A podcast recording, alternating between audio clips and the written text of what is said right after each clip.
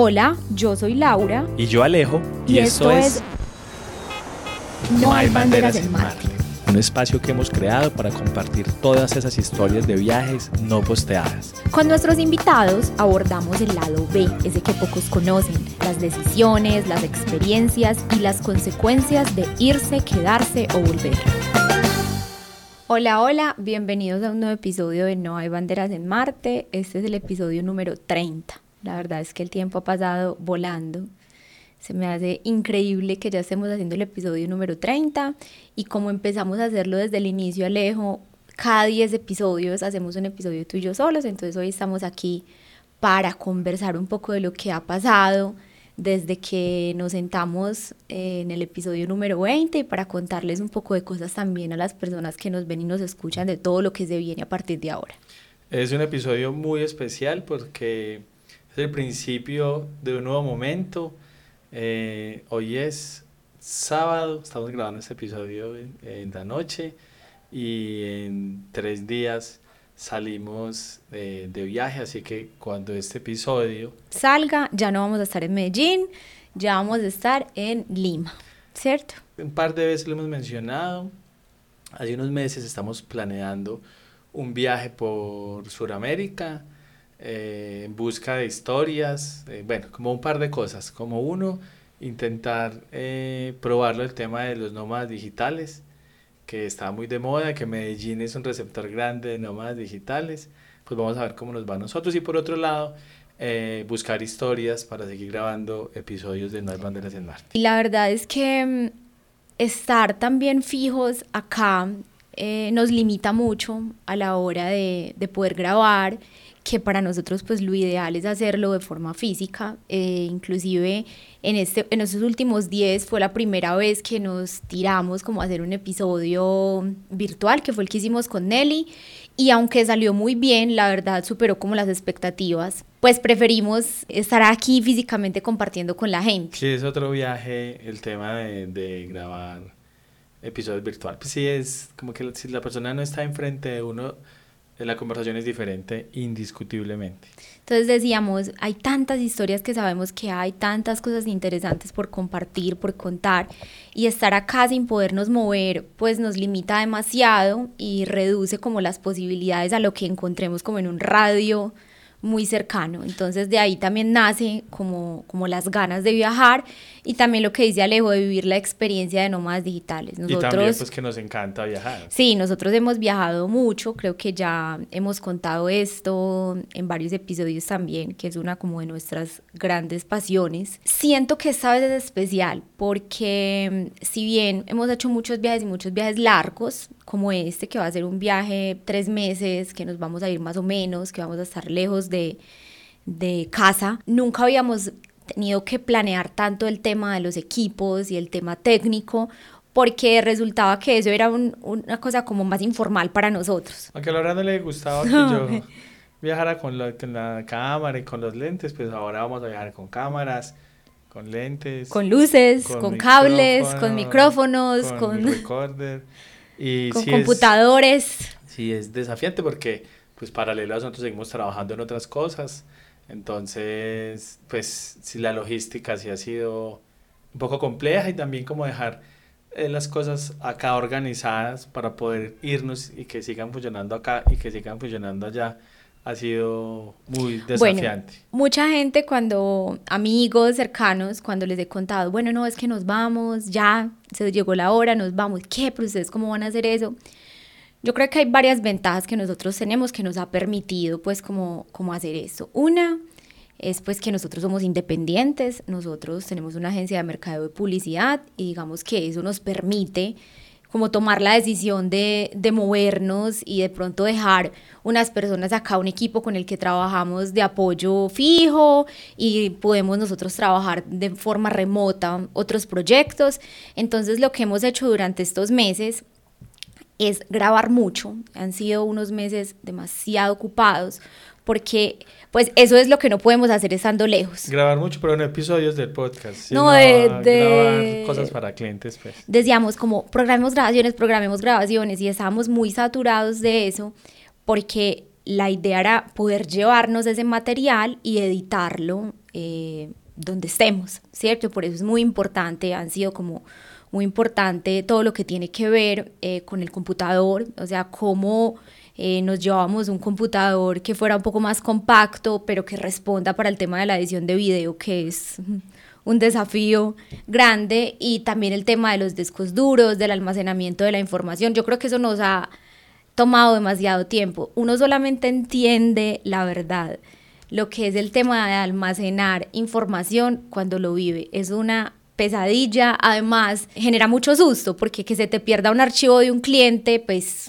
o sea, puede ser una cagada gigante. Entonces, hemos estado ahí como luchando con el tema de los discos duros, grabando mucho, mucho, mucho eh, con clientes para llevarnos las cosas. Y bueno, yo creo que también Alejo, por eso escogimos diciembre, porque decíamos, bueno, en diciembre, por más que sea, cambia el mood de la gente, la gente no está tanto pensando como en trabajo, sobre todo acá en Colombia, que es como tan, tan de fiesta y... Y para nosotros, para lo que hacemos, muchos como que ya cerraron eh, el año, pues ya como que las campañas, en diciembre pasan cosas, pero no se eh, planean en diciembre, obviamente lo, de diciembre se está casi que planeando desde ahora y... En septiembre... casi que diciembre son entregas y, y ya la ejecución pues de cosas, entonces eh, es un poco diferente como para, para el tipo de, de, de, industria en la que estamos. Nosotros también grabamos podcast para otras personas y ese es uno de los grandes motivos por los cuales el computador tiene que ser grande. Grabamos episodios en, en 4K, episodios de una hora, una hora y media a dos, tres cámaras, entonces... Eh, eh, como manejar ese volumen de información y editar eso, sí exige pues que el computador sea poderoso. Bueno, y, y aparte de que diciembre es muy movido, pero movido para otras cosas, eh, enero es muy suave, o sea, es como la otra, enero, usualmente el año empieza súper bajito, todo el mundo está como ahí esperando qué va a pasar. Entonces sí nos hemos dado cuenta que enero para nuestro trabajo es un mes que arranca mm, suave. Y, el formato como de viaje usualmente, pues eh, mucha gente que anda viajando también, es como, no sé, una semana, dos semanas y vuelvo. Eh, en realidad irnos tantos meses eh, sí exige en realidad como otra logística, pues un, un, desafío a resolver unas cosas del día al día, de empacar la maleta, en relación peso, volumen, equipos y ropa. Creo que... Y en relación también a, que no se vuelva súper cansón la movilidad, porque, bueno, yo creo que es importante empezar a contar cómo lo vamos a hacer. Nosotros salimos desde Medellín directo para Lima, eh, y desde Lima ya no cogemos ningún otro avión, ya todo lo vamos a hacer por tierra. Que si ya tenemos los, los buses, los transportes, no, no tenemos nada. Mm, básicamente las cosas que tenemos listas hoy es porque les vamos a contar eh, que logramos hacer como unas alianzas con unas compañías muy, muy interesantes que nos facilitaron demasiado eh, este proceso del viaje, pero de resto no hemos organizado nada más. O sea, nosotros somos muy de fluir como con el viaje y fluir con, con lo que se nos va presentando en el camino. Somos un poco reacios a la planeación así de día uno vamos a hacer esto, esto, esto, día dos.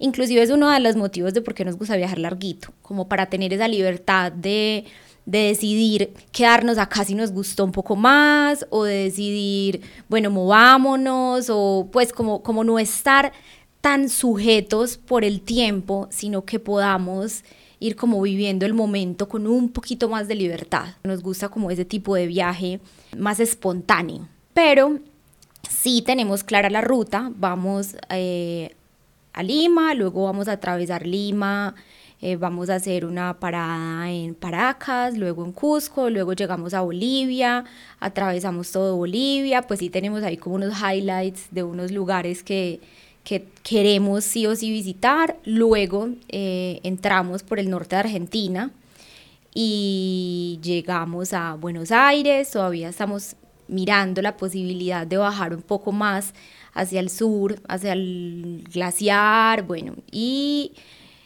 luego de Buenos Aires vamos para Uruguay y ya ahí se acabaría como el recorrido, ¿cierto? Ya en Uruguay volveríamos a Buenos Aires y de ahí volaríamos otra vez a Medellín. Para mí es muy especial y es que eh, hace 20 años, yo lo he dicho varias veces, incluso este grabamos un episodio con Juan Manuel, que fue la persona que, que viajé hace 20 años, yo hice ese recorrido eh, a dedo literalmente, pues nos bajamos así mochileros, mochileros eh, haciendo balabares, bueno, lo hemos contado ahí un par de veces, y, y hace 20 años tengo eh, como los dreads, las rastas, y bueno, vamos a ver, como con ganas de motilarme en el viaje. Vamos a ver si... Está con ese temita, pero... sí, pues muy simbólico, ¿verdad? Justo como que haya pasado todo esto.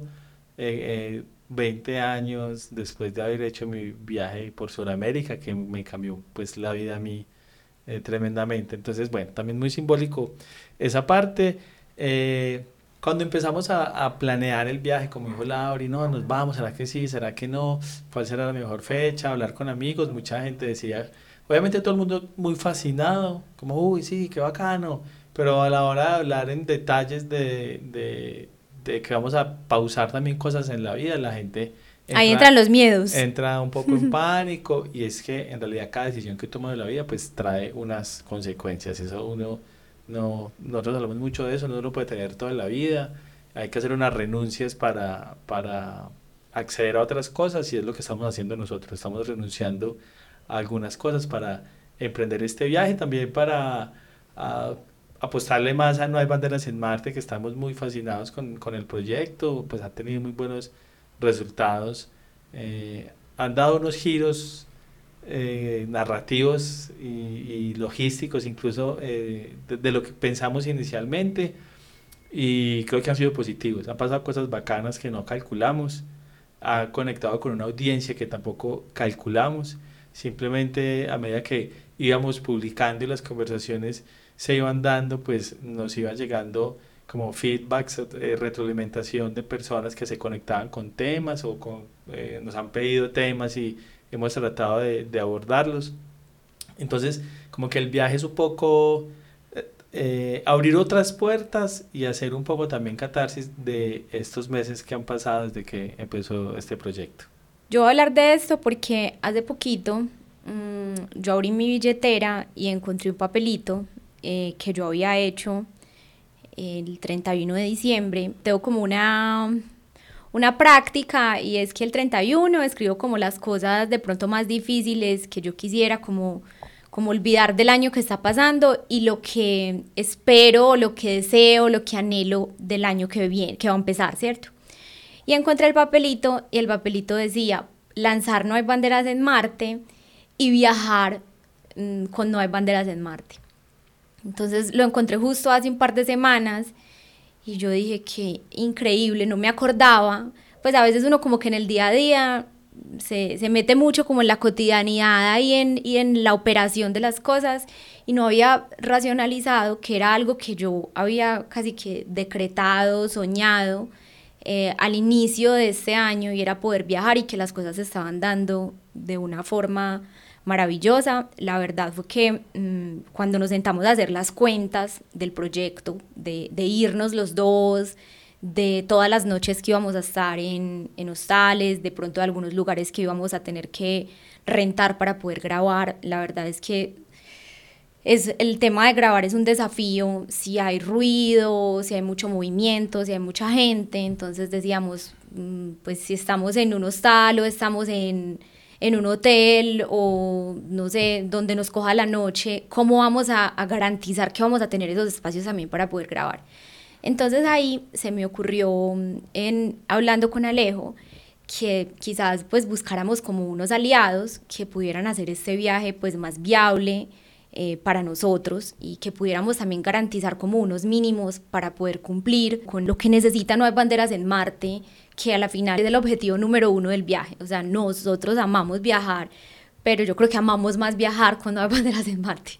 Y ahí nos lanzamos a escribirle como varias compañías con las que nosotros mmm, sentimos que, que compartimos cosas. Yo decía, pues el no, ya lo tenemos, es difícil porque yo sé que hay mil cosas pasando, hay mil generadores de contenido, esto apenas está arrancando, no tenemos muchísimo que mostrar porque llevamos un camino recorrido que es corto, pero pues no perdemos nada. Llegamos a conversaciones con Viajero. Viajero es una cadena de hostales en Latinoamérica que además tiene una historia súper bonita, que empezó en Uruguay y luego se fue expandiendo por varios países de Latinoamérica. El segundo país que abrieron fue Colombia porque fue una sociedad de un uruguayo con un colombiano eh, y tienen muchísimos hostales acá en el país y pues por eso nosotros los conocíamos y dijimos pues vamos a, a tirarnos al, al, vacío. ¿Y porque tu mamá es Ah, porque mi mamá es clienta eh, número uno y, y siempre hablándonos como mucho de, de, los hostales y dijimos, bueno, pues, ¿por qué no intentarlo?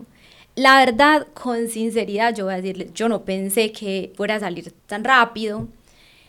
Y, y, el proyecto gustó, ellos les pareció también una buena, una buena alternativa, eh, sobre todo porque el podcast es un formato que está cogiendo mucha fuerza, pero que es relativamente nuevo. Eh, y asimismo llegamos con otra compañía eh, que se llama Connecti, que es una compañía que ofrece datos y SIMs virtuales para poder navegar desde muchos países alrededor del mundo. Y pues claramente el Internet es para nosotros hoy una prioridad esencial, vital, como dice Alejo, porque si pues no tenemos Internet, primero no vamos a poder estar eh, publicando los episodios, no vamos a poder eh, como contar los pormenores del viaje, que también es un poco lo que nosotros queremos hacer y es compartir esa experiencia de nomadismo digital. Sí o sí necesitamos internet y la verdad es que cuando uno viaja uno se da cuenta que no es un tema tan sencillo de resolver. Primero porque es costoso, eh, segundo porque usualmente no funciona, eh, tercero porque de país a país es un lío y nosotros vamos a estar moviéndonos entre varios lugares. Entonces estamos muy agradecidos tanto con Viajero como con Conecti, que se sumaron a este proyecto para poder hacer este viaje por el sur cuando hay banderas en Marte una realidad. A mí me parece brutal que, que estas cosas estén pasando en el mundo y que hayan empresas y proyectos y emprendimientos que hoy se puedan hablar fácilmente con un mensaje y que si se conectan y que los dos creen que hay posibilidad de unir fuerzas para hacer algo, pues las cosas pasen.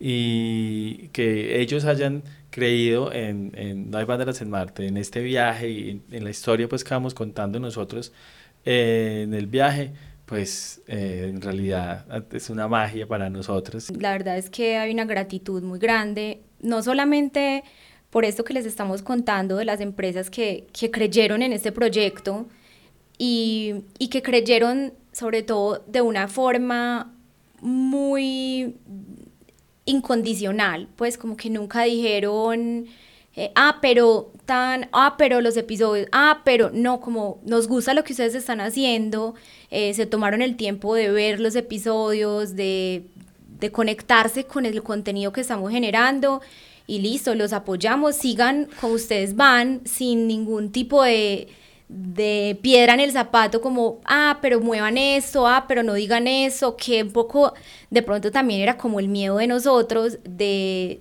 de hacer este tipo de alianzas, ¿cierto? Que, que resultáramos haciendo lo que otra compañía más grande quiere o espera y no lo que nosotros queremos hacer con el proyecto. A mí me gusta mucho también que hay como una, como una, con viajero, como que el mood de, de viajero es mucho, pues lo que hemos hecho nosotros, como buena onda, eh, relajados, sí. Y lo de Connecti, que también es muy buena onda, pero me parece que es, que es muy... Eh, oportuno. O sea, en realidad es, fundamental. muy útil llegar a un país y prender el celular y tener internet. no, pues es que sin internet no tienes GPS. Entonces. Sin internet, ¿cómo buscas las direcciones? ¿Cómo buscas los restaurantes? es muy No tienes traductor. Y a veces llegar a comprar una SIM card a un país es una pesadilla porque los planes son diferentes. O te tumban. Le explican a uno, si es en otro idioma, la pesadilla es peor porque lo vivimos 100 veces, nos tumbaron. Entonces, bueno, creo que las, las, las dos en realidad eh, son muy útiles que ellos deberían hacer una conexión entre hay una cosa que me parece importante y es que mucha gente, a veces uno habla con amigos, nosotros nos dedicamos a hacer marketing y publicidad y, y como que la narrativa a veces de las empresas es eh, de un hiperpositivismo, si somos grandes y mostrémonos grandes, la verdad nosotros con eso, la pretensión no es esa, nosotros eh, tenemos eh, muchas, mucha gratitud y muchas sorpresas por todo lo que ha estado pasando y no queremos como tratar de sonar como las, lo estamos haciendo, no, de verdad, estamos muy sorprendidos y, y tenemos mucha gratitud y no hay una cosa que me parece muy brutal, Lauri, que yo quiero decir, y es que a veces en los proyectos, yo que he emprendido mil cosas con música, con audiovisuales, con Lauri, otras cosas, eh, hay que tener determinación. Y yo creo que eso sí cambia mucho las cosas. Hay que en realidad ser un doer. Yo, Lauri es, eh, yo soy más soñador y más como de ideas. Y Lauri, ¿qué tal si esto? y la abrí es más de, ah, sí, listo, entonces vamos a hacerlo. Y de nosotros como que, pues no tenemos nada en especial, simplemente camellamos mucho, creemos en esto, en realidad nos apasiona esto mucho, nos apasiona el tema de poder eh, conversar con personas y contar historias y que esas historias le sirvan a otras personas o, o simplemente se entretengan mientras están haciendo otra cosa o de cualquier forma que les llegue, eso nos encanta. Y mi recomendación, porque mucha gente nos escribe, sobre todo cuando están en otros países, como, padre, pero no sé por dónde empezar. Y si hay momentos siempre de confusión, o me quiero ir, pero es que no sé qué, siempre van a haber peros, siempre. Siempre hay nos, siempre eso se lo tiene, como dijo Laura al principio, el no uno lo tiene. Y no quiero sonar como ese discurso hiperpositivo. Coach. sí, eso. Sí, pero, pero, parce, si no, no intenta en realidad. Ah, y no hace, las, pues no, no se queda en discursos simplemente, en sueños o, en escritos y rayar, sino en realidad hacer las cosas, pues las cosas no van a pasar. Eso sí, la lotería es muy difícil ganársela si no la compra. Es el principio.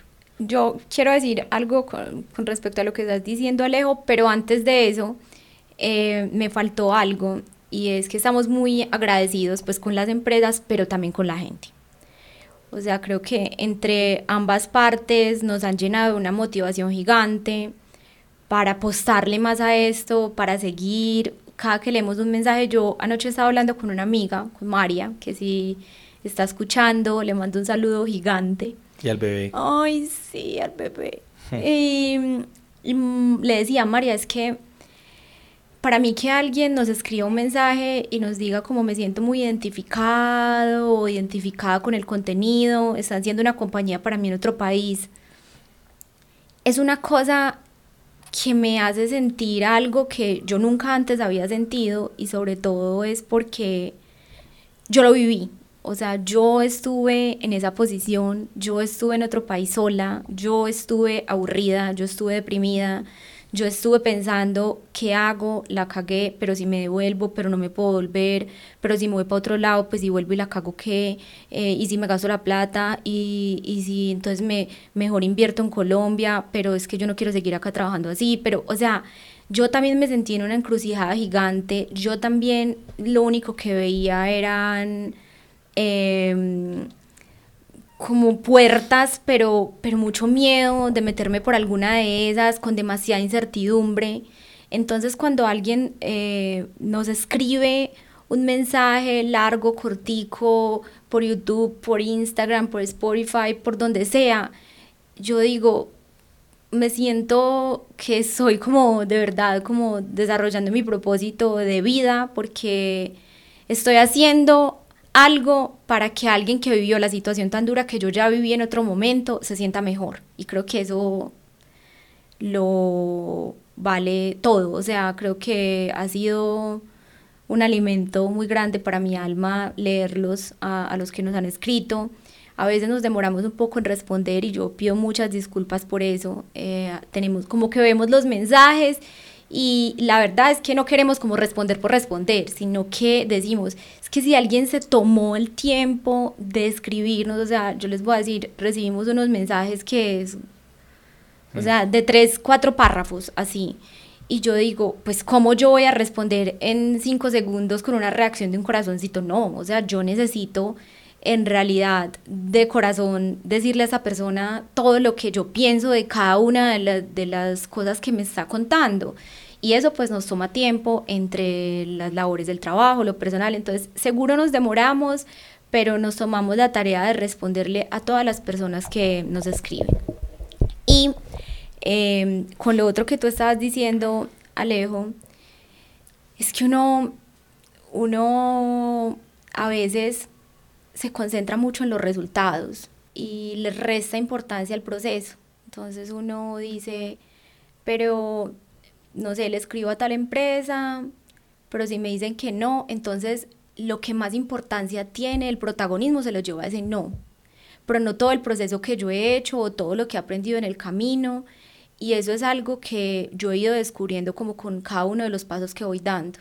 Y es que mm, uno tiene que hacer y tener muy claro que si esto te gusta, voy a seguir haciendo un poco desconectándose del resultado. A veces el resultado no necesariamente es la muestra literal de que lo estás haciendo bien o lo estás haciendo mal. A veces las cosas salen o no salen por diferentes motivos y hay como muchos aspectos involucrados ahí. Pero lo que sí es seguro es que si uno deja de hacer, no va a pasar nada. Y como dijo Paula en el episodio pasado, en, en el episodio que está en este momento, eh, es que una vez llega, uno se mata y se mata y se mata y se mata y sufre y sufre y sufre y sufre para llegar. Y cuando llega, resulta que ahí no se siente tampoco tan cómodo. Entonces perdió todo el proceso y solo hizo un sacrificio al son de nada. Y, y yo sé que hay mil textos y ahorita pues con el hiper coaching que hay eso es eh, hay que disfrutar el viaje pero parece sí. de verdad que que sí hay que hay que eh, no yo le decía a Laura en esos días que estaba medio aburrida y era es que uno no le puede entregar eh, toda como la dicha o la o una emoción a un suceso porque es que todo puede pasar puede que llueva puede que me enferme dos días antes, puede que cuando esté allá pues no fue tan bueno, las expectativas no estaban tan bacanas. O sea, cualquier cosa puede pasar. Entonces, si tú entregas toda tu expectativa y todas tus emociones a solo una cosa, pues la posibilidad de que se te derrumbe todo es súper fácil. Entonces, sí, eh, y es un poco lo del viaje. Nosotros eh, pues, nos vamos pasado mañana y puede que algo pase y toque regrabar este episodio porque, porque no nos fuimos. Pues, y está bien, está bien eh, ponerle intenciones y, querer hacer las cosas, pero en realidad, y hacerlas, pues, lo que estamos llamados a, que hay, que hacer, hay que hacer, hay que hacer, pero en ese hacer hay que parchar también. Hay que intentar disfrutar ese hacer, y, y el hacer es difícil, es eh, a veces sacrificar, es dejar de dormir, es dejar de salir nosotros tenemos una invitación hoy con unos amigos que vinieron a visitarnos y estamos acá porque tenemos como claras las metas y lo que queremos y, y, estamos, y pues yo estoy parchado también disfrutando hacer esto en este momento. Hay un tema que me parece bacano y lo hablamos alguna vez, eh, que es la relación entre eh, el exceso de razón y, y las vísceras y, y, lo emocional y el disfrutar las pequeñas cosas y lo hablamos comparando como a los japoneses con los indios. Yo a la, edad que tengo, pues amigos de colegio y eso que tienen, están muy bien, están muy estables y con un exceso de razón que me parece bacano. Y yo un poco más soñador diciendo, parce, voy a mover otra vez a viajar por Sudamérica, a ver qué pasa, no, no tengo nada muy seguro. y, y yo cargo mi vida un poco de esos de, esas, de esos pequeños rituales que carecen de razón, porque si yo me pongo a pensar desde la razón, irme es una locura. O sea, en realidad debería quedarme acá recibiendo muchos más clientes, eh, facturando mucho más y cerrando el año con, no sé, para... Broche oro. Sí, no, con más plata para invertir el otro año en más equipos o, bueno, no sé en qué, que está bien, no, no estoy diciendo que eso está mal, yo he decidido apostarle a otra cosa, en realidad disfrutar otro tipo de cosas paralelo, porque creo que en este momento del mundo, sí, en realidad, y es un ejercicio que, es, que todos em, deberíamos empezar a, a, a, ver cómo lo, lo, resolvemos y es a vivir con menos. el, el hiperconsumo y el, esa sociedad hiper trabajadora, la sociedad del cansancio que hablamos de una vez, que no para y que nos para para comprar y para comprar y para comprar. Creo que sí debemos repensarnos un poquito eso porque no, no es, sano para nosotros ni para el planeta. Y eh, estas decisiones como las de nosotros, ojo, yo no estoy diciendo que nosotros tenemos la razón y estamos enseñándole a vivir a la gente. Es una decisión que tomamos nosotros, inclusive Laura y yo nos separamos en cosas y motivos que nos llevan a viajar yo últimamente estoy pensando mucho en eso y en realidad a nosotros viajar nos parece que es un gran ritual que nos eh, ayuda a, como pareja a estar muy juntos porque hay una, una relación ahí de, de, cuidado el uno por el otro y de aventura y de, de cumplir metas juntos que, que, enriquece mucho la relación. Y personalmente para mí eh, renunciar a unas cosas, renunciar a, a un estatus de una forma u otra. Me gano otro, pero renuncio a otro, a proyectos de pronto audiovisuales, que tengo amigos que están haciendo, eh, no sé, ficción y brutal, los veo en rodaje y bacano, me encanta. Por ese momento de mi vida, eh, quiero esto.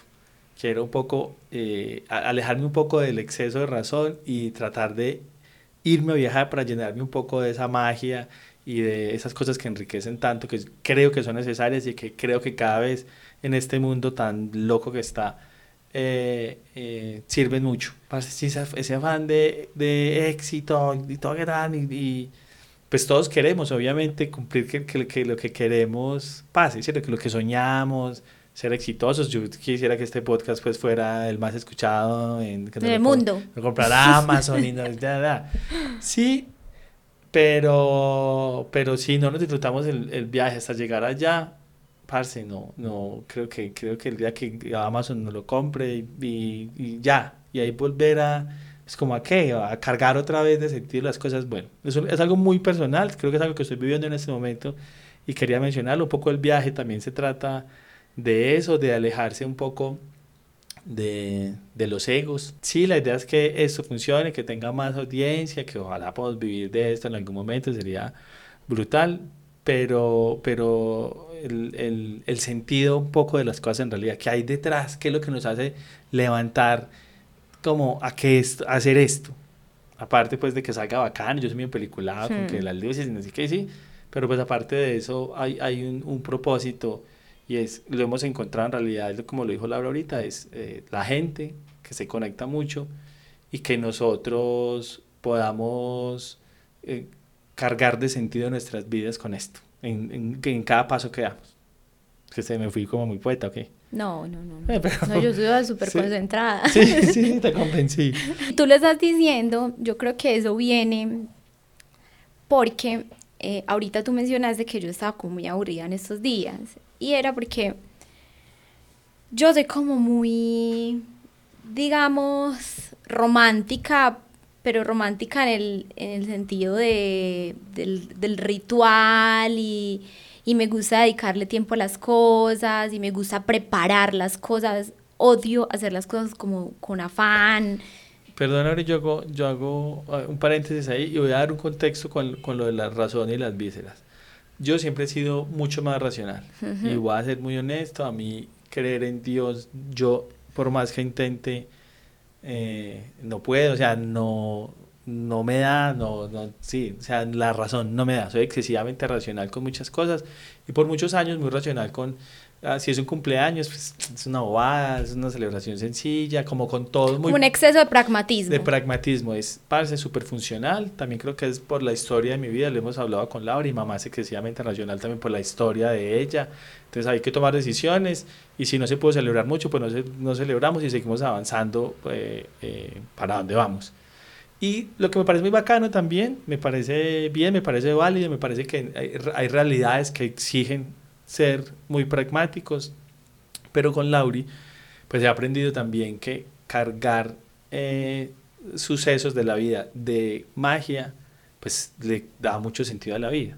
Y Laura... y es como muy emocionante, entonces yo soy de, de la preparación, del tiempo, de hacer las cosas como muy, muy pensadas, muy con mucho cuidado. Entonces, como hemos estado tan ocupados, grabando tanto, y la verdad las grabaciones son muy desgastantes también físicamente. Y, y, los branding, que pues parte como creativa también de clientes que estamos creando unas marcas, son muy, muy... El flujo de trabajo para nosotros ideal es que fuera como, como un, un proyecto, otro proyecto, o, sea, un proyecto de audiovisual que nos exija ir a un lugar a grabar y luego venir a editarlo y luego un proyecto de pronto más estratégico que nos, que nos exija estar más en el computador pero como no es como nosotros queremos, sino como el universo nos los quiera enviar, muchas veces nos envía es cargas de una sola cosa y luego cargas de otra cosa. ¿Qué pasa?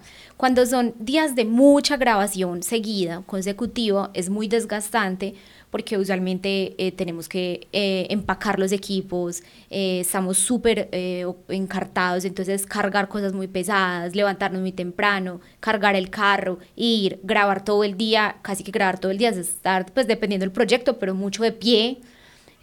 luego termine, empaque otra vez los equipos, usualmente son jornadas muy largas, o sea, no, no se descansa, pero también cuando tenemos etapas de oficina, también es muy desgastante porque por ejemplo, Alejandro puede pasar, no sé, 10 horas seguidas editando en el computador y lo que hablamos mucho es que como que te consume todos los sentidos porque estás con los audífonos, estás ahí concentrado en esa pantalla, pero con toda.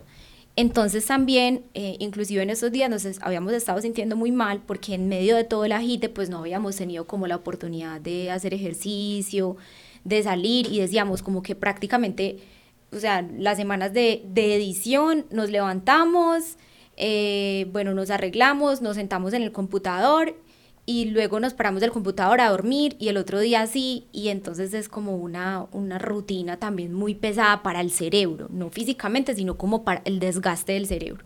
Entonces veníamos de unos días así muy, muy intensos y yo me coloqué a pensar como, en realidad yo tengo muchas expectativas con este viaje, porque además de eso me encontré el papelito que les conté ahora y yo dije, es que esto es mi sueño, o sea, es como que mi sueño haciéndose realidad de a poquitos y, y lo digo porque en todos los viajes que nosotros hacíamos y nos encontrábamos gente, Alejo es muy, mm, tiene un gusto muy grande por el documental también y decíamos como qué nota estar grabando esto, qué nota estar como haciendo un archivo de todas estas historias, pero como no habíamos construido bien el proyecto, eso nunca lo habíamos hecho y ahorita como que ya está todo dado para hacerlo, este es el sueño de los dos, además que no es fácil encontrar un sueño en conjunto, pues usualmente mm. en las parejas el uno tiene una cosa que, que, le gusta mucho, que lo motiva mucho, y el otro otra, pero nosotros somos los dos súper conectados con esto.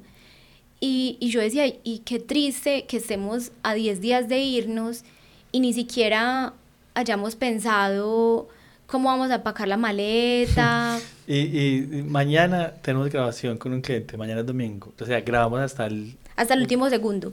y yo decía, y como qué triste que no hayamos podido pues como tener el tiempo para darle a eso la importancia que se merece y no empacar tres cosas a último minuto, em, embutir en una maleta y salir corriendo, porque también nos ha pasado muchas veces que hemos hecho muchos viajes así y, y es muy difícil, pues muy duro, es muy, muy desgastante, cuando uno está muy cansado uno no disfruta las cosas igual, entonces como que me cogió una tristeza, pues como que yo dije, o sea, en serio, vamos a repetir lo mismo de siempre. En serio, faltan 10 días y nosotros no, pues como, como que hoy ni siquiera estamos pensando en eso, sino que hoy estamos pensando en que necesitamos resolver, necesitamos enviar este video ya y mañana.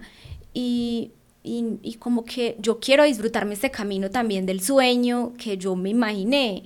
Entonces ahí fue donde ah, tuvimos una conversación y Alejo me decía, es que... Mm, creo que tú le cargas demasiado al viaje y no, hay que como que relajarse un poquito con el suceso y, y, de pronto día a día empezar a hacer cosas, o sea, que el día a día sea más ameno. Y bueno, ahí ya como que empezamos a, a ponerle como un poquito más de atención. La verdad que la empacada de la maleta ha sido muy difícil porque es la primera vez que llevamos tantos equipos. Mm, los tiquetes solamente nos permiten una maleta de 23, una de 10 Y dos. y dos de chiquiticas, pues dos morralcitos chiquiticos, pero pues casi que en, e- meses, casi que en equipos llevamos, en no sé, equipos, sí. 15 kilos, o Ah, sea, sí. 15 kilos en, 20. en cámaras, en trípodes, Baterías, en baterías, en cables, en monitores, en computadores. computadores, un iPad, eh, tres micrófonos, bases de micrófonos. O sea, imagínense, Pues, entre el 15 y trípode. 20 kilos. O sea, que lo que nos queda para llevar de ropa es mínimo. Parece un poco como lleno de contradicciones lo que estamos diciendo, el ¿Sí? discurso de... No, no, pues de, de, de bajarle un poco de, de- del trabajo, de no sé qué, pero en realidad siento que algo que sirve mucho, que es como el propósito también del viaje, es personal, es como el, el mundo de las ideas, o sea, lo que uno cree, lo que uno sueña, el, el cómo, cómo le gustaría a uno vivir, ese mundo de las ideas que siempre está ahí, uno diciendo cómo sería, y a veces incluso si uno se, se pone a pensar, uno se ve uno mismo, ¿cierto? Como Ujú. estéticamente, como me gustaría, como expectativa de realidad, ¿sí? Sí. Y, eh, y otra es la realidad que nos tocó también que vivir Mm. por decisiones que hemos tomado, porque nos tocó, porque La el historia, cosmos, porque por Dios, todo. porque lo que sea nos puso ahí. Y siendo que hay un poquito en realidad sentarse a, a racionalizarlo, a decir, yo vivo así y, y mis ideas son estas. Y es eh, en donde, donde se encuentran, en donde en realidad el mundo de las ideas como las, las traigo y las traigo a mi realidad, ¿cierto? Y a veces yo me doy cuenta que es- estoy eh, idealizando cosas por seis meses y en seis meses digo, ay, parce, no ha pasado nada. No ha pasado una sola cosa de, de lo que me imaginé que iba a ser. Y Y te frustra. sí, claro, pero, pero lo que quiero decir es que sí, parce, hay que, hay que traerlas y decir, "Ey, esto no está funcionando. O, o cambio de idea. O sea, o qué voy a hacer, o en cuánto tiempo va a pasar para que no me llene de frustraciones. Eh, y el viaje era un poco eso, como que la brillo es que llevamos años eh, intentando en realidad hacerlo, irnos a viajar eh, con un proyecto eh, Audiovisual. audiovisual, o si que haya una narración pues en el viaje y, y después de mucho pensarlo, ahora eso no nos detenía de viajar, entonces seguíamos viajando y seguíamos grabando. No, y grabándonos a nosotros mismos. o sea, Pero si, si hicimos mucho el ejercicio, por ahí vamos a compartir cosas en viejas, estos días cosas que, y todo. de- que nos grabábamos como, como intentando... También es que es difícil romper el hielo con la cámara. Y, no, y, no- y también un parece. poco que no es como la personalidad de nosotros, pues yo como decir, Sí. hola, no sé qué, no es, entonces yo no me veía ahí. Pues no es que no somos tímidos. Bueno, yo sí soy mi tímido. Ay, No parece, pero soy. no, no, no, no, mentira, mentira. Ay, Alejo, no. Soy, soy, soy tímido. Soy, soy eh, extrovertido. No, Pero- tímido. no. Pero, pero- extro- ¿cómo eres que es tímido y extrovertido? No, yo lo sufro. Yo lo hago avergonzado. Lo sufres. Lo avergonzado. Yo lo hago avergonzado. No. Pero soy tímido. No, no, no. Estás confundido. Tú no eres tímido. No, no, somos tímidos, pero somos como muy serios, como que no somos muy histriónicos, más bien. Y también seguramente muy pensando en el, en el que En el que dirán, dirán, que, que sí. tan huevón diciendo estas cosas, haciendo estas cosas. Estoy y haciendo el ridículo, a, a todo el mundo le va a parecer horrible Y lo que yo- hablo. La verdad es que yo voy a ser muy honesto también. Yo soy eh, muy enjuiciador. Entonces a veces cuando veo cosas en internet digo, "Pf, en serio la gente está haciendo eso. Entonces, claro, como soy tan duro con los juicios, pues también me cuido mucho de, de no hacer cosas que, que den para que me, me enjuicien mucho. Igual solo prender una cámara y ponérsela enfrente es exponerse a eso. Que Mm. obviamente pues nos han... En esos días me dijeron una buenísima que me parecía... Al, del, al candidato al alcalde de Bogotá, Juan Daniel. al- Oviedo, Oviedo, Oviedo. al man del que era... el que ¿No se llama el- Daniel? Daniel David, no sé, Oviedo, el que era el man del Dani. Y... Sí, yo digo que sí, la verdad es que, que no. no. Yo sí le encontré el man que me dijo eso muy fino porque me, sí me hizo, sí me hizo reír. po- Creo que él es un poquito mayor, tiene unos años más. Sí, obvio. pero creo que la mía, se- se- el hablado sí no mucho, pero... Bueno, nos, nos desviamos, pero lo que tú estabas diciendo es que también, básicamente lo que tú dices es que hay que meterle un poquito de razón también a las ideas, como que bajarlas del mundo de las ideas y decir, bueno, ¿esto es viable o no es viable con mis circunstancias actuales? Es un poquito lo que tú dices. Sí, y también a veces pues ponerlo en el tiempo. O sea, en realidad a mí me Voy a intentar esto, Trin. A mí me encantaría estar haciendo esto por el Medio Oriente, que es como el destino que yo siempre he tenido en mente. Me, me vuela en la Palestina. cabeza. Sí, pues no necesariamente menos en este momento, pero pero sí, el Medio Oriente me fascina eh, por, por la cultura tan milenaria, porque el tema De la religioso religión. que mueva tanto una sociedad me, me, me sorprende mucho, que sea tan diferente estéticamente, eh, todo, pues me, me encantaría hacer esto, lo que vamos a hacer ahorita, Pero allá. pero allá, pero pues mi realidad es, mi realidad y la realidad en este momento del Medio Oriente, no creo que es el sitio, bueno, sería en realidad por el contrario muy bueno contar historias de allá, sería pero... brut- pues sería muy peligroso, pero sería pero- brutal. Pero bueno, el caso es que hoy mi realidad no me da para eso y, y, y estoy haciendo en medio de las posibilidades, insisto, haciendo. O sea, no soy, el hecho de que no esté haciendo... No es no renunciar, es, como ir ajustando. ir ajustando cosas. Yo cuando conocí a Lauri, eh, insisto, Lauri es muy doer, entonces eh, Lauri se graduó de la universidad en menos semestres de los que debería en una universidad pública, que es algo muy difícil de hacer, porque pues entre paros y cosas, y te gastaste menos semestres de los que debía toda la carrera becada, y no sé qué, Lauri dijo, "Parce, yo le voy a dar y me trasnocho y le doy, le doy, le doy, y mi versión de las cosas es diferente, yo digo, parce, yo sí me voy a graduar, mm, voy a dar un par de vueltas, no lo voy a padecer tanto, pero me voy a graduar y voy a llegar. Igual, pues, no, es- no digo que no lo padezca nada, pero no soy tan...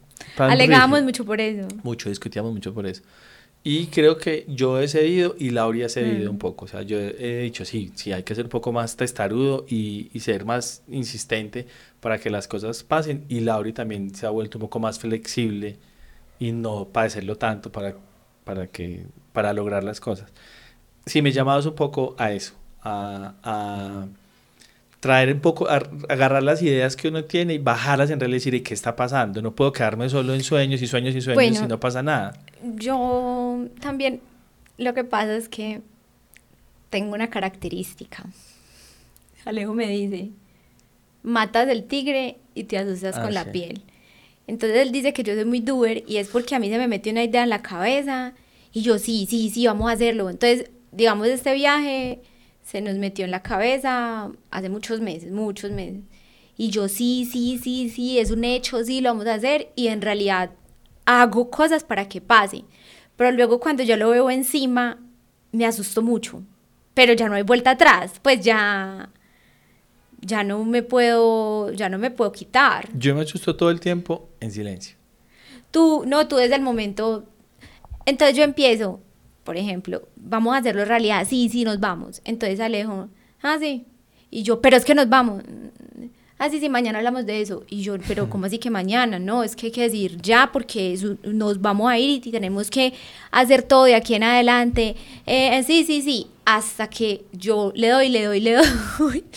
ya le toca enfrentar la situación porque él evade un poco lo que le genera. Sí. Seguro a ti te asustó el del momento cero, entonces tú evades. Yo no sé si es un tema de género, pero, pero eh, siento que los hombres somos más... A la final lo hacemos, lo que sea, pero no lo enfrentamos de Pero una, evaden, como que- evaden, evaden, evaden. Entonces yo digo, no podemos evadir porque si evadimos, pues no va a pasar. O sea, nosotros no podemos decir, eh, faltando dos días, ya nos vamos. No, entonces tenemos que proyectarnos, tenemos que visualizarnos, tenemos que hacer todo para que eso pase. Y, y entonces yo le doy, le doy, le doy, le doy, le doy hasta que le digo, nos tenemos que sentar y tan y vea y yo ya busqué y tan y vale esto y, y podemos hacerlo así, asá, asá, asá. Pero resulta que cuando ya ha pasado el tiempo, como en esos días que les dije que hace por ahí 10 días que me dio el aburrimiento, también ahí en conversación nos dimos cuenta, yo no lo había ni siquiera como identificado, yo me sentía como triste, pero yo no había identificado. Y era que yo también estaba muy asustada porque yo decía, bueno, ¿y en enero qué? O sea, en enero vamos a llegar y ¿qué va a pasar? Y me cogió un susto todos esos días. Y, y ya pues, ya no puedo decir que no. Yo siento que cuando uno viaja, cuando, cuando migra, se llena de esas situaciones.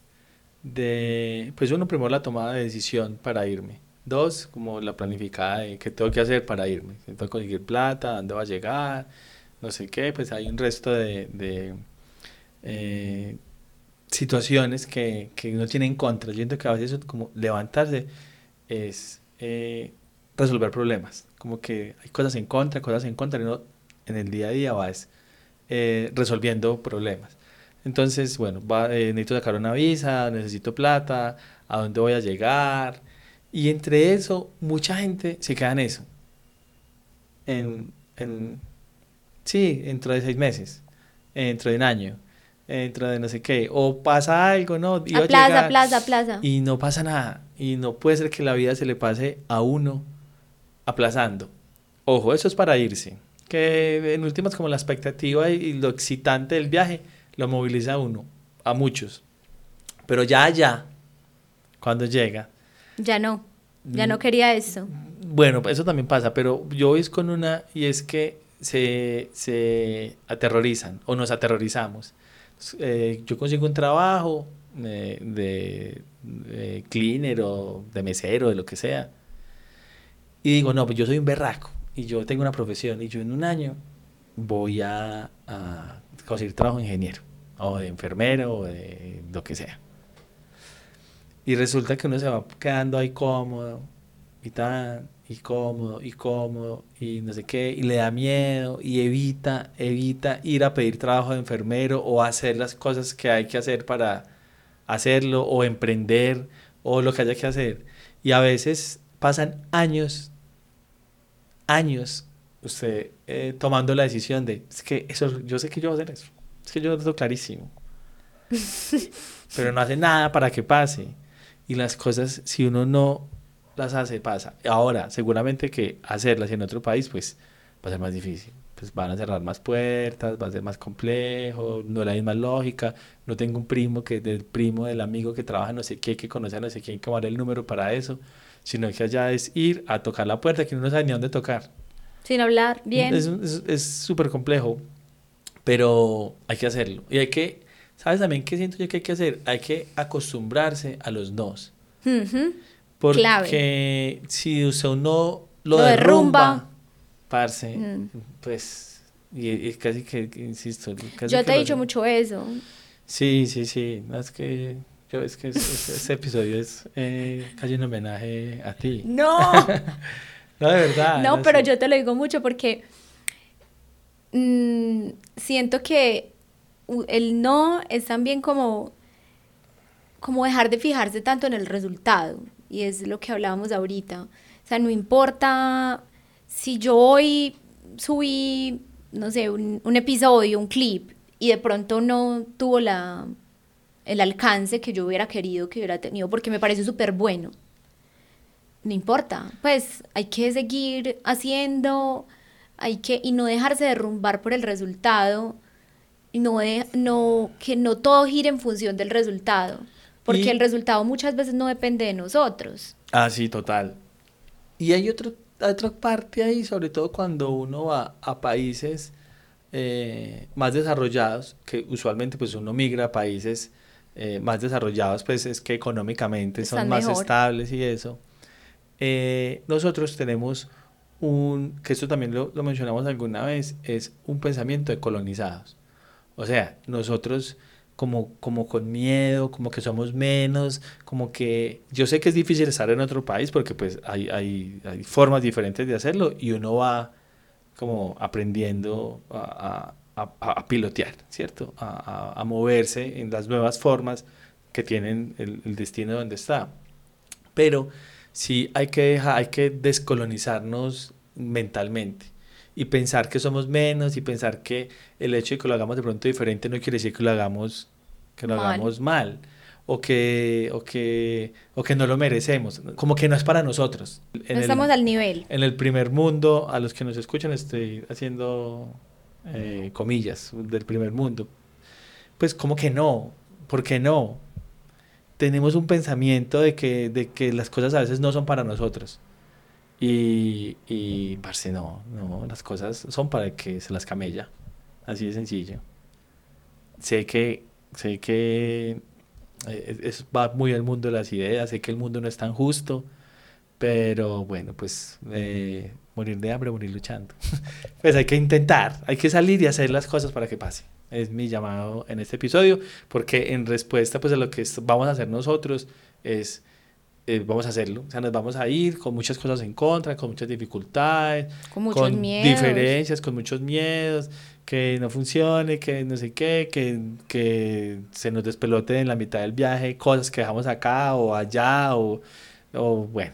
Pero pues lo vamos a hacer porque es lo que queremos hacer, es lo que creemos. Y, y también este viaje, de una u otra forma, como que nos lo, nos lo debíamos porque mm, tú lo hiciste y pues como siempre nos habíamos nosotros quedado mucho en otra región del mundo, ¿cierto? Nos concentramos mucho en descubrir Asia, una parte de Europa y, y como que siempre teníamos ahí, qué rico va a ser Suramérica juntos, qué rico hacer Suramérica juntos, porque Alejo lo había vivido como en otro momento de la vida y como que teníamos también la expectativa de que juntos era, iba a ser diferente, ¿cierto? Iba a ser como una versión 2 de lo que tú ya habías vivido. En Sudamérica muchas cosas por encontrar o por eh, redescubrir o por reconciliar eh, con los pueblos ancestrales que de pronto hay mucho para aprenderles o para retomar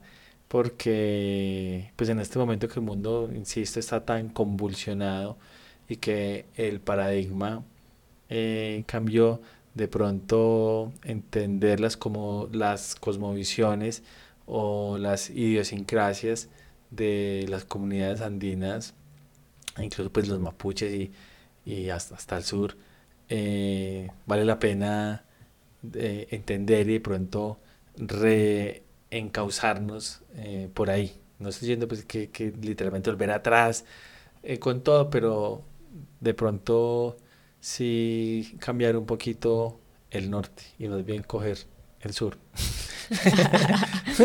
pero sí, pero sí, como eso, repensarnos que por donde íbamos como sociedad de pronto no era y que hay pero por donde vamos tampoco. Eh, no, no, pues siento que hablando del presente, o sea, que, que, que hay que reajustar cosas y de pronto mirar hacia atrás y, y ver cómo lo hacían eh, algunas cosas eh, los ancestros, pues puede ser válido para, para ajustar el camino.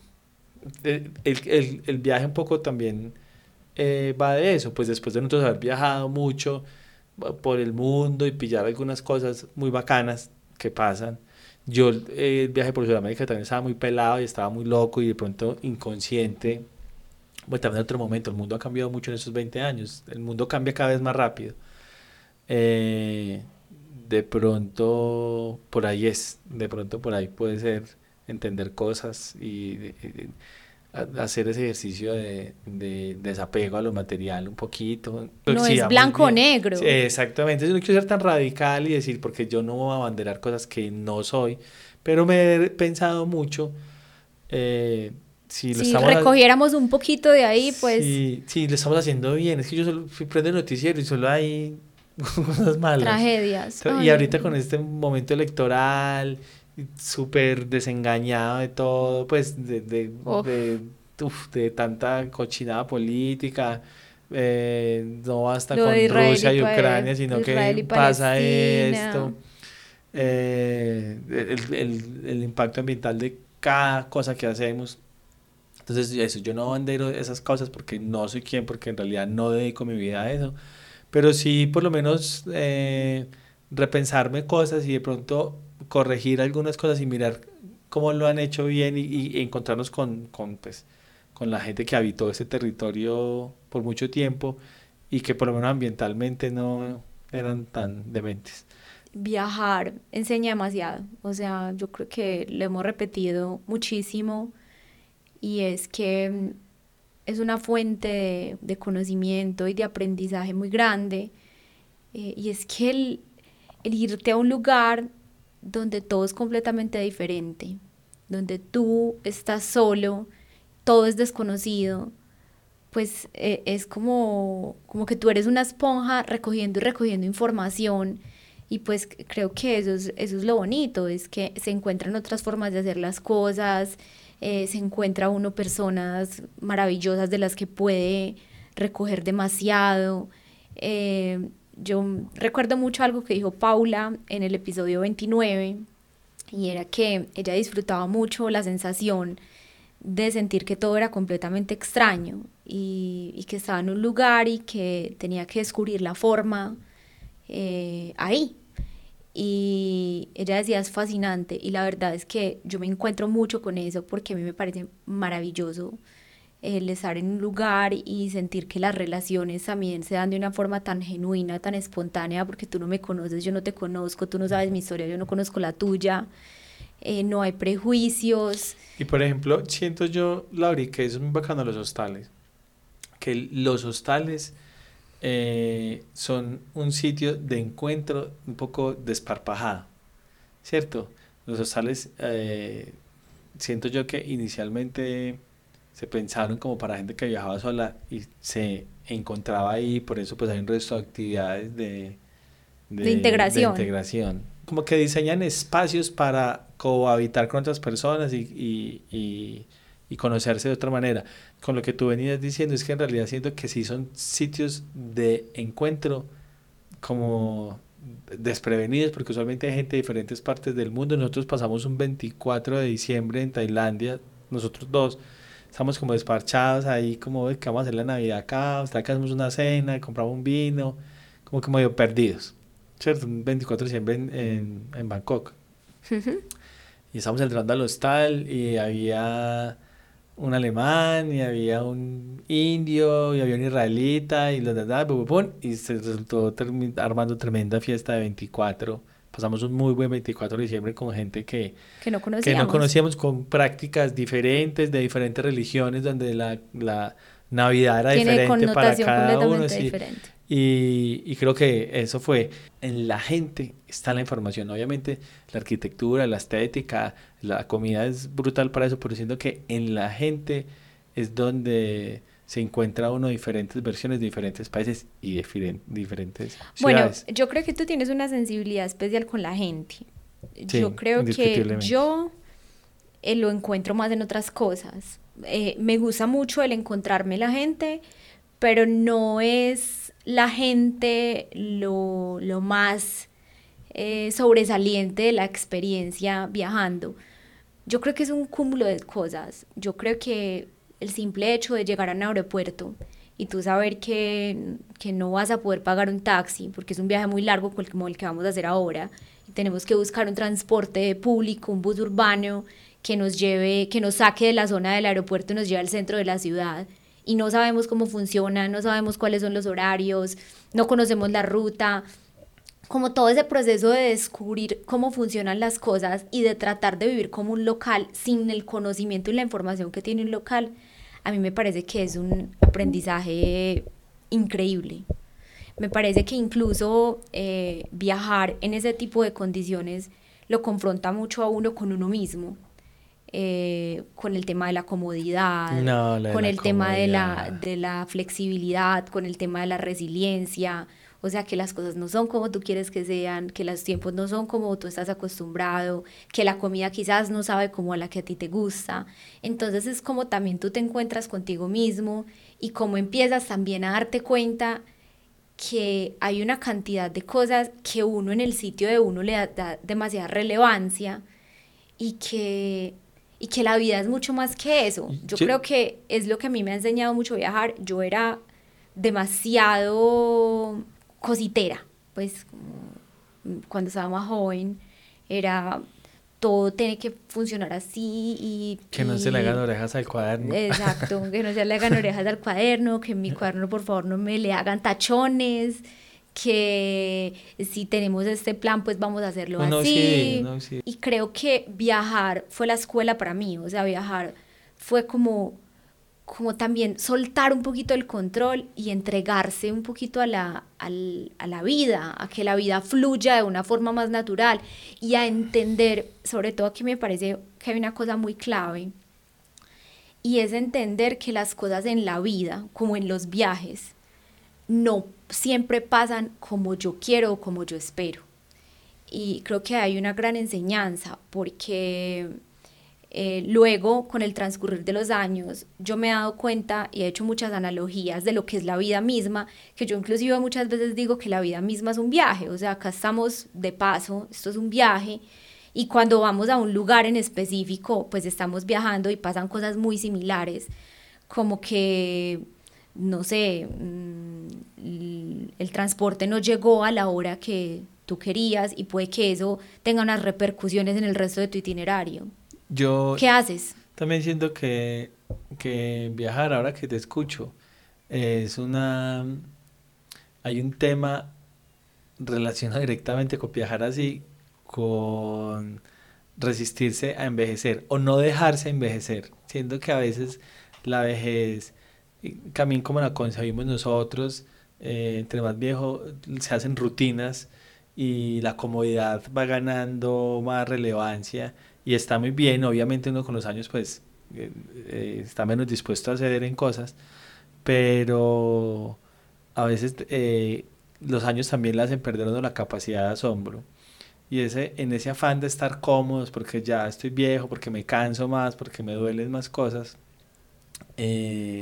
pues se van, paralelo a eso, como van saliendo un resto de mañas más, y de mañas de viejo, y de de no, yo no puedo ceder en cosas y yo ya lo he hecho así y lo voy a seguir haciendo así. Y quiero mi cama y, mi almohada. y si no, entonces no puedo dormir. Y si no es así, entonces no. Y si no es así, entonces no. Y si no, que casi que la vida se te vuelve pues un calco un día del otro porque, porque te acomodaste a eso y encontraste una forma.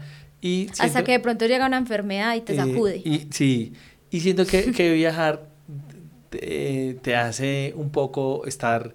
Eh, más joven porque te está exigiendo todo el tiempo a ceder en cosas. Sí, no solamente físicamente, sino mentalmente. en efecto es que la juventud es, es, es más flexible y, y, la vejez es, es más, más, rígida.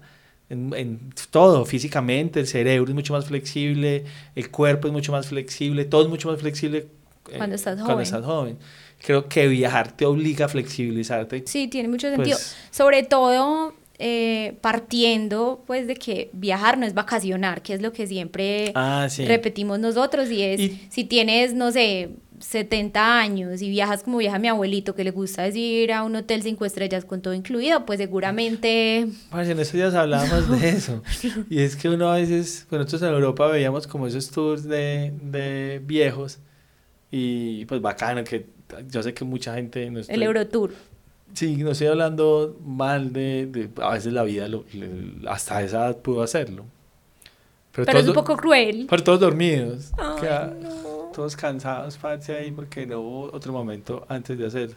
Ahora, voy a hacer una, una, una salvedad y es que antes, eh, hacer, hace 30 años hacer un viaje por Europa era una cosa de loco, ¿sí? no, o no se concebía, no estaba en las prioridades dentro de ese momento histórico, de esa generación, viajar. Y, o no se podía literalmente, los, los vuelos eran más caros. Hoy que el mundo ha cambiado un poco frente a eso, pues eh, siento que... que Por una vida llena de vida. Sí, y que el viajar nos enseña mucho que hay que respetar la diferencia y que, hay gente que habita Y que hay que este flexibilizarnos con las ideas. De pronto concibimos un mundo donde todos quepamos y que no tiene que ser como yo diga o el mundo que yo concibo, sino que... De pronto podríamos llegar a concebir un mundo que no es blanco ni negro, sino gris. Sí, después de eso, de, en todas, todas las tonalidades después de gris hasta allá.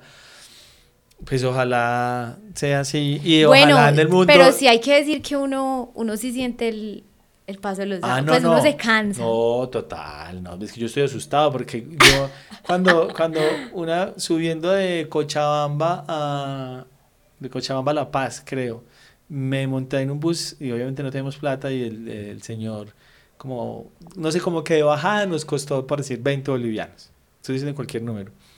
Y de subida como que había unas fiestas o no sé qué y valía 60 bolivianos. Nosotros teníamos presupuesto 20 porque la plata no le íbamos a llegar a hacer en La Paz, eh, vendiendo artesanías y malabares y lo que hacíamos, pues, del saxofón.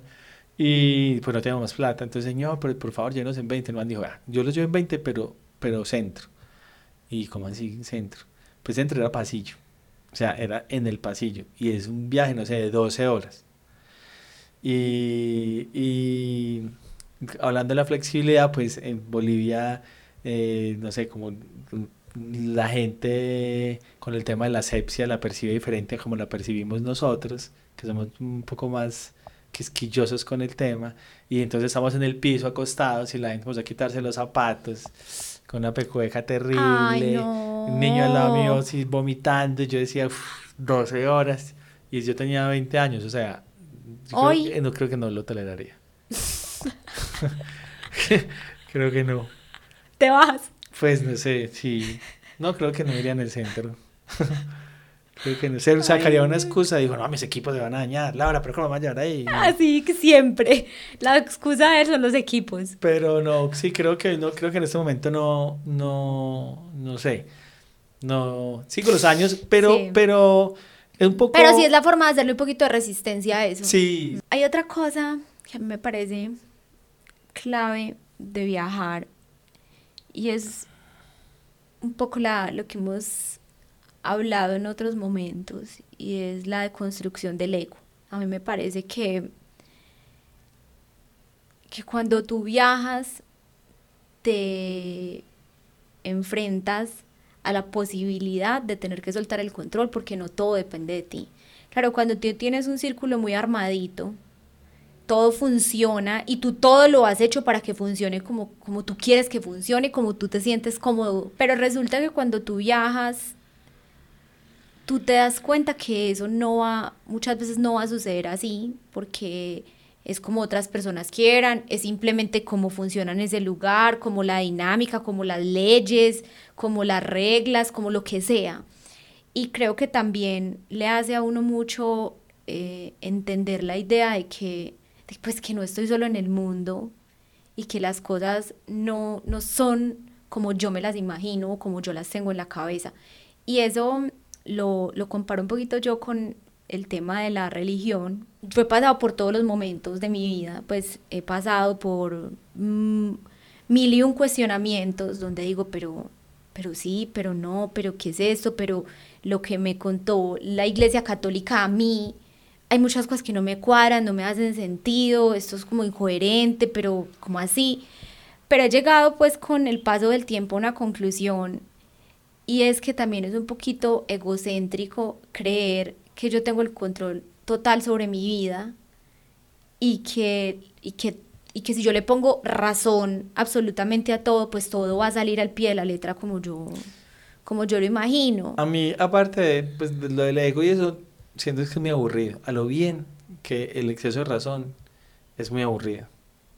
En cambio, si usted cree que, eh, que Shiva y que, pues estoy diciendo Shiva por decir cualquiera, o, o Adán y Eva, o, o, o Buda, siento que toda la historia que se creó alrededor de eso y, las prácticas diarias, el ritual y la espiritualidad que transversaliza eso le carga mucho carga mucho ahora cada uno elige cuál hay unos que son que tienen, conecta más? unos que son más verdugas que otras unas que son más castigadoras otras más flexibles otras más parchadas yo he querido creer porque siento que el ritual alrededor de eso es divertido. Es bacano y se hace que la gente parche y se tranquila, como el fútbol. A mí me gusta el fútbol y me encantaría que me gustara porque siento que la gente que, que vibra alrededor del fútbol se la goza mucho. Y yo no encuentro un disfrute en eso y en una sociedad tan futbolera pues mi juventud casi que estuve muy excluido porque no, no, no cabía ahí. Un poco, pues es una analogía un poco chistosa, pero me, me sí, como en esos días que alguien me preguntaba, es que, ay, ¿y a ustedes no les gustaría casarse? Y yo, pues pienso, a mí, eso, no lo, yo no lo necesito, sinceramente no lo necesito, me parecería divertido hacer ese evento. No, yo lo he pensado, claro, por invitar a mis amigos, a tus amigos, a las familias, todo el mundo es un a comer muy y a beber. Lo que pasa es un poco costoso, pero... Sí. Pero si uno lo pues, piensa, muy chévere. en serio, aparte pues de la hora y toda la etiqueta de eso, pero en realidad uno juntarse con todos los amigos alrededor del amor, pues en realidad es la esencia de, de, del ritual. La unión de dos seres humanos. dos familias y la gente unida alrededor de eso y celebrar, en realidad es muy bonito. No, yo coincido con esa parte, o sea, yo coincido con que la vida tan racional y tan plana, pues que carece de misticismo, es aburrida, eh, no hay magia, eh, no hay excusas para celebrar la vida, no hay excusas para reunirse con la gente, porque básicamente esos rituales alrededor de las religiones son como la comida. Uno muchas veces, si uno se pone a pensar, ¿qué necesito comer? Uno muchas veces no necesita ni tomar el tinto con la torta, uno muchas veces eso son excusas para compartir con otro, es una para, para un momento de esparcimiento con un amigo, para escucharle la historia a aquel, o sea, en realidad si lo llevamos al punto de necesito esto o, debería gastarme la plata en esto, no, es simplemente una excusa para hacer algo más, hasta ahí me parece que sí, pero también eh, lo, lo he llevado como a un nivel más profundo y es que siento que cuando tú crees que tú tienes el control total sobre absolutamente todo lo que sucede, no le cargas una responsabilidad nada más superior a ti, ¿cierto? Llámelo Dios, llámelo las energías, el cosmos, lo que sea. Eh, es porque en realidad creo que también es un ego que, que te está diciendo, pues es que tú eres el que sabes y tú tienes el poder de hacerlo absolutamente todo. Entonces, si te da una enfermedad, pues ¿por qué no te alivias? Si tú, si tú sabes cómo funciona y tú tienes la capacidad y el control absoluto sobre tu vida.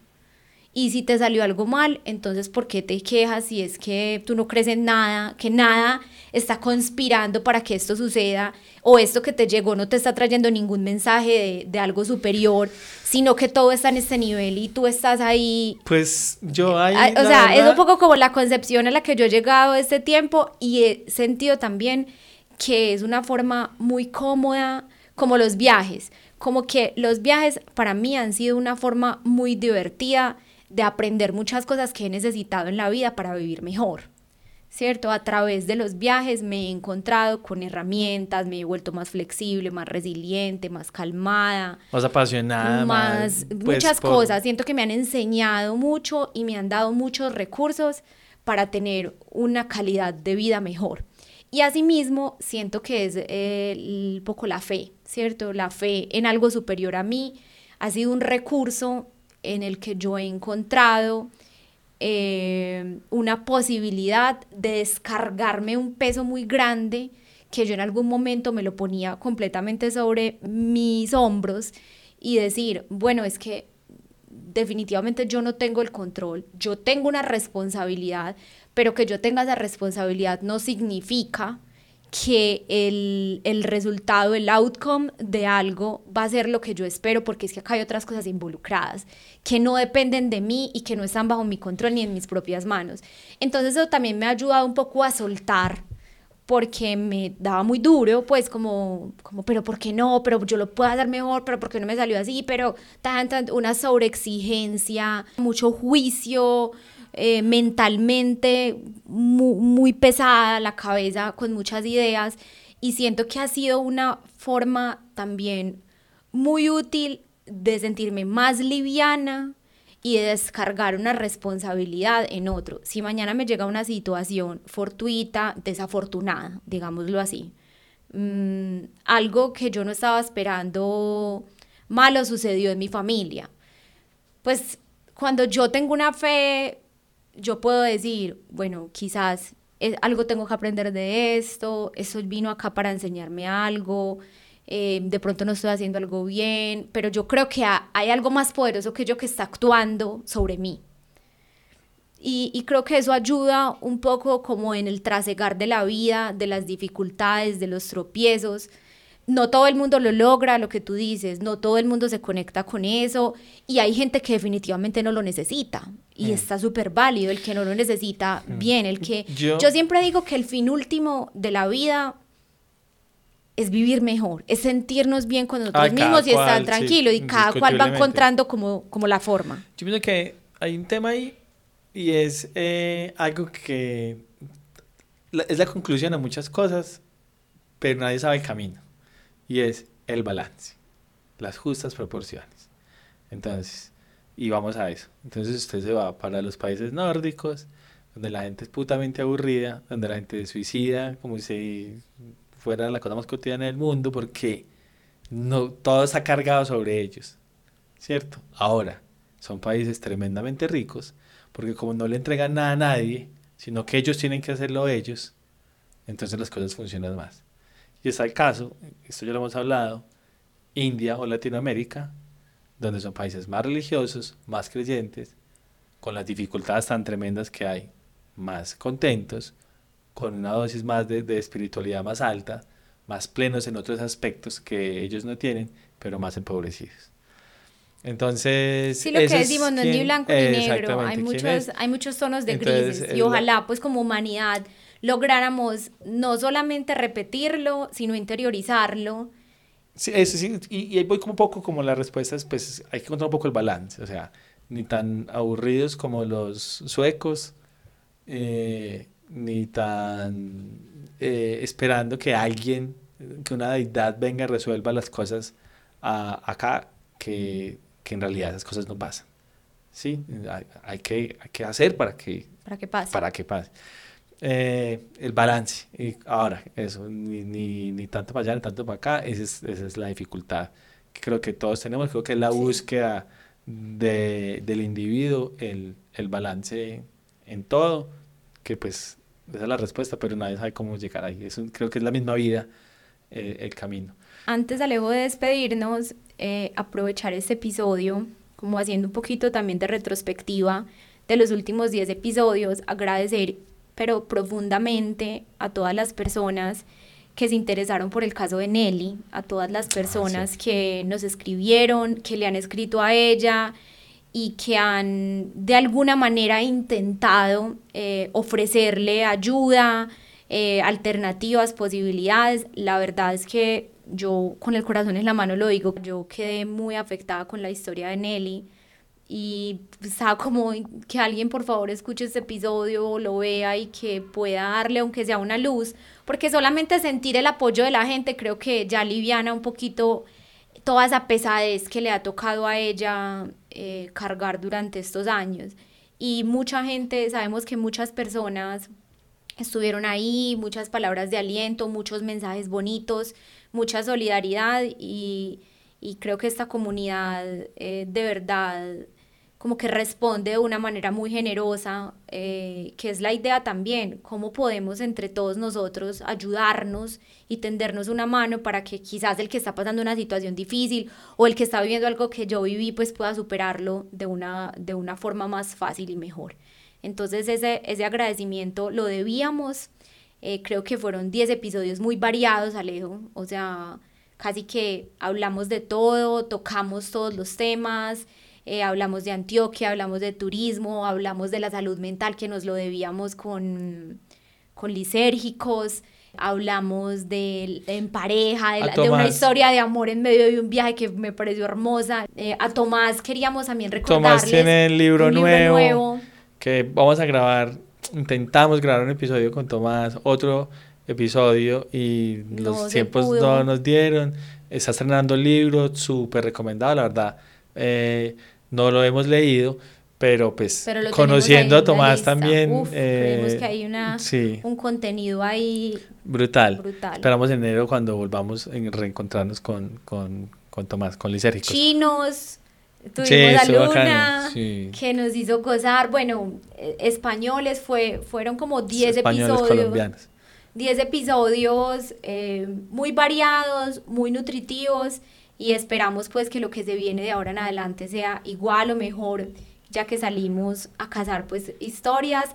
Les encargamos, si de pronto ustedes conocen a alguien en Perú, en Bolivia, en Argentina, en Uruguay, que ustedes crean que tiene una historia poderosa, interesante y que le gustaría compartirla acá, grabar con nosotros y contarnos todo eso que ha vivido, escríbanos en los comentarios. Ya hay una persona que, que nos recomendó una historia que tenemos ya ahí súper anotada.